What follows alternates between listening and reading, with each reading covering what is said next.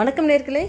சுகமா சுகமாக இருப்பீங்கன்னு நம்புகிறேன் ஸோ ஒரு நாள் ஒரு சைக்காலஜிஸ்ட் வந்து ஸ்ட்ரெஸ் மேனேஜ்மெண்ட் பற்றி ஒரு கிளாஸ் எடுத்துக்கிட்டு இருந்தாராம்மா அவர் கையில் வந்து ஒரு கப்பு இருந்ததாம்மா ஸோ அந்த கப்பில் வந்து ஹாஃப் ஃபுல்லாகி அந்த வாட்டர் இருந்ததாம்மா ஸோ அந்த கப்பு அதில் வந்து அரை கிளாஸ் நிரம்பிய ஒரு வாட் அரை கிளாஸ் நிரம்பிய வாட்டர் இருந்தது.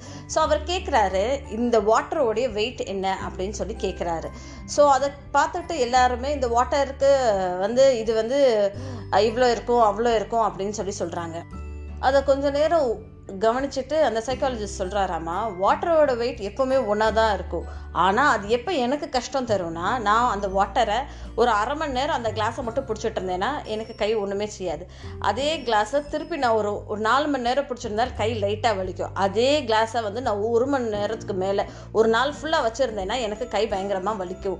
ஸோ அது தான் சொல்கிறாரு வாட்டர் உடைய வெயிட் வந்து எப்போவுமே ஒன்றா தான் இருக்கும். அது மாதிரி தான் நம்ம ப்ராப்ளம்ஸ் ப்ராப்ளம் வந்து எப்போவுமே ஒன்றா தான் இருக்க போகுது. நம்ம அதை எப்படி பார்க்க போகிறோம் நம்ம அதை எவ்வளோ மனசுக்குள்ளே எடுத்துக்கிற போகிறோம் எவ்வளோ வெளியே தள்ள போகிறோம் அப்படின்றது தான் விஷயமே அப்படின்னு சொல்லி சொல்கிறாரு ப்ராப்ளம் ப்ராப்ளம்னு சொல்லிட்டு நம்ம அந்த தேவையில்லாத குப்பைகள் எல்லாம் நம்ம மனசுக்குள்ளே போட்டுட்டோம்னா நம்ம மனசு எப்போவுமே ப்ரா ப்ராப்ளமாகவே தான் இருக்கும்.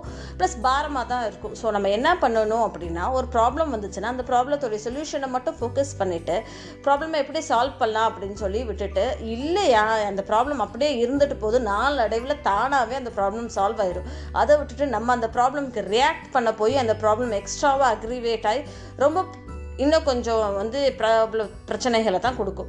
ஸோ என்றைக்குமே ஒரு ப்ராப்ளம் வந்துச்சுன்னா அது வந்து நம்ம மனசளவில் நம்ம எடுத்துக்கக்கூடாதா மனசளவில் எடுக்காமல் இப்போ பாருங்கள் அந்த கிளாஸில் அந்த தண்ணி இருந்துச்சுன்னா அது பேசாமல் இருந்துக்க தான் போகுது. அதை வந்து நம்ம எடுத்து கையில் வச்சுக்கிட்டா தான் அது வந்து பிரச்சனையாக இருக்குது இல்லை ஒரு நிமிஷம் எடுத்திருந்தா கூட ஓகே. அதை வந்து ஒரு நாளோ இல்லை ரெண்டு நாளோ வைக்க வைக்க வைக்க தான் கையில் பிடிச்சிக்கிட்டே இருந்தால் தான் நமக்கு ப்ராப்ளம்ஸ் வந்து அதிகமாகுது. ஸோ அதை தாங்க வாழ்க்கையும் சொல்லி சொல்கிறாரு ஸ்ட்ரெஸ்ஸுன்றது வந்து நமக்கு வந்து இதே இது வந்து நம்ம வந்து அப் அம்மா அப்பா இல்லை நம்ம பாட்டி தாத்தா இந்த வார்த்தையை அவங்க யூஸே பண்ணியிருக்க மாட்டாங்க. ஸ்ட்ரெஸ்ஸுன்ற வார்த்தையே யூஸ் பண்ணியிருந்திருக்கவே மாட்டாங்க. ஸோ எவ்வளோ ப்ராப்ளம் வந்தாலும் அவங்க அதை வந்து ஃபேஸ் தான் பண்ணாங்க. ஆனால் இப்போ வந்து ரொம்ப காமனாக சின்ன பிள்ளைகளை கூட கேட்டாலுமே அவங்க வந்து எனக்கு ஸ்ட்ரெஸ்ஸு அப்படின்ற மாதிரி சொல்கிறாங்க இல்லையா? ஸோ இந்த ஸ்ட்ரெஸ்ஸுன்றது வந்து நம்ம எப்படி மனசளவில் எடுத்துக்கிறோம் அப்படின்னு சொல்லிட்டு அவ்வளோ ப்ராப்ளம்ஸ் அவங்களும் ஃபேஸ் பண்ணிக்கிட்டே இருந்தாங்க. இன்னும் சொல்லப்போனால் இந்த இன்னும் வேர்ல்டு எக்கனாமிக் கண்டிஷனுக்கு அப்புறம் நம்ம தான் வந்து பணம் நிறைய வச்சுருக்கோம் அவங்களுடைய காலத்தை விட. But they were all satisfied சாட்டிஸ்ஃபைடாக இருந்தாங்க. எவ்வளோ பணம் இருந்தாலும் ஓகே ஃபைன் இந்த பணத்தை வச்சு நம்ம குடும்பம் நடத்திக்கலாம் அப்படின்னு சொல்லி சாட்டிஸ்ஃபைடாக இருந்தாங்க. அவங்களுடைய ஆசைகளும் குறைச்சிக்கிட்டாங்க.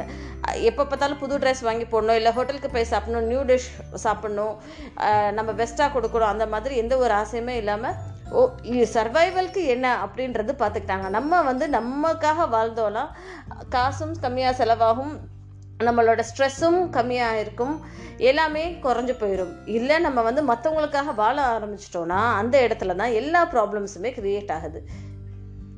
ஸோ டெஃபினட்டாக ஸ்ட்ரெஸ்ஸை ஹேண்டில் பண்ணும் அப்படின்னு நீங்கள் நினச்சிங்கன்னா ப்ராப்ளமை நீங்கள் உங்கள் தலையில் கொண்டு போய் வைக்காதீங்க உங்கள் மனசுலேயே வைக்காதீங்க. ப்ராப்ளம்னு ஒன்று இருந்துச்சுன்னா அதை வந்து ஓரங்கட்டிட்டு okay fine part and parcel of life இதை நம்ம எப்படி ஓவர் கம் பண்ணுறோம் அப்படின்னு சொல்லி யோசிங்க.